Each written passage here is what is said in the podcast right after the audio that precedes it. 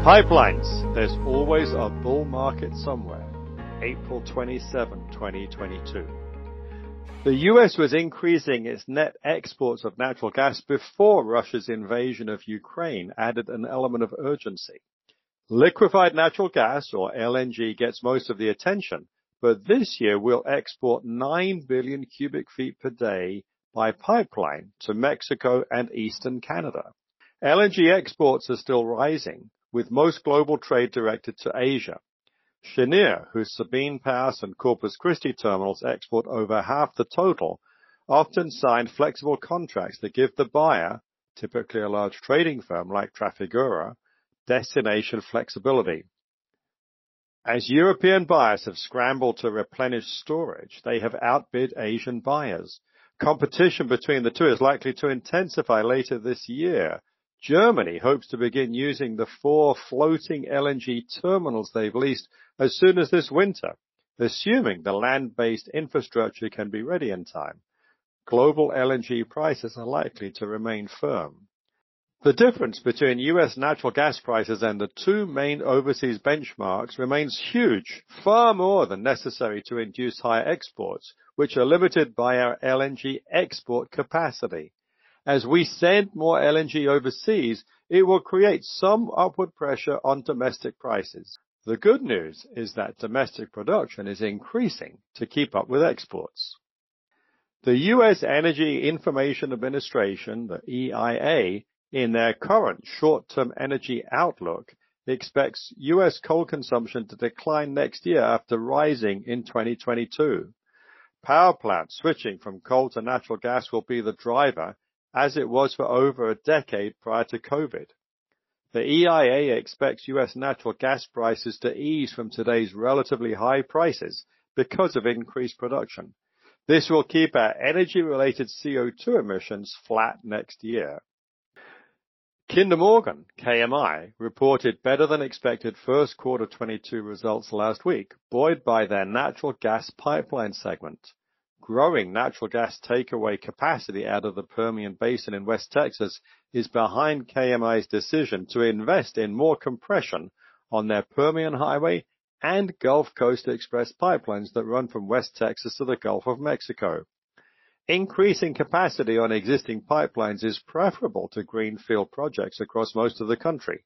It heads off environmental extremists and requires less capex, so is preferable where existing infrastructure allows it. Energy Transfer is the individual name most often held by financial advisors we talk to. It has been consistently cheap, inexplicably so to many, for years, even relative to a sector that has long been out of favor. This year, it has been one of the leaders in the American Energy Independence Index, AEITR. Yesterday, Energy Transfer, or ET, announced a 30% distribution hike, another step on the road to redemption for a company with a checkered history of fiduciary forgetfulness. For more, see Energy Transfer, cutting your payout, not mine.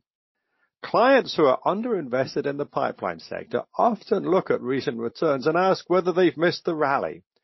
Those possessed of sufficient fortitude or recklessness to have bought on March the 18th, 2020 are up 4 times. Returns from the COVID low are spectacular, but highly aberrant. The year-to-date return at that point was negative 64%, caused in no small part by the managers of MLP closed-end funds who combined poor judgment with misplaced self-confidence. See MLP closed-end funds, masters of value destruction. It is to their clients' misfortune, but everyone else's gain, that sufficient capital was destroyed in the rush to delever, that they're now too small to repeat.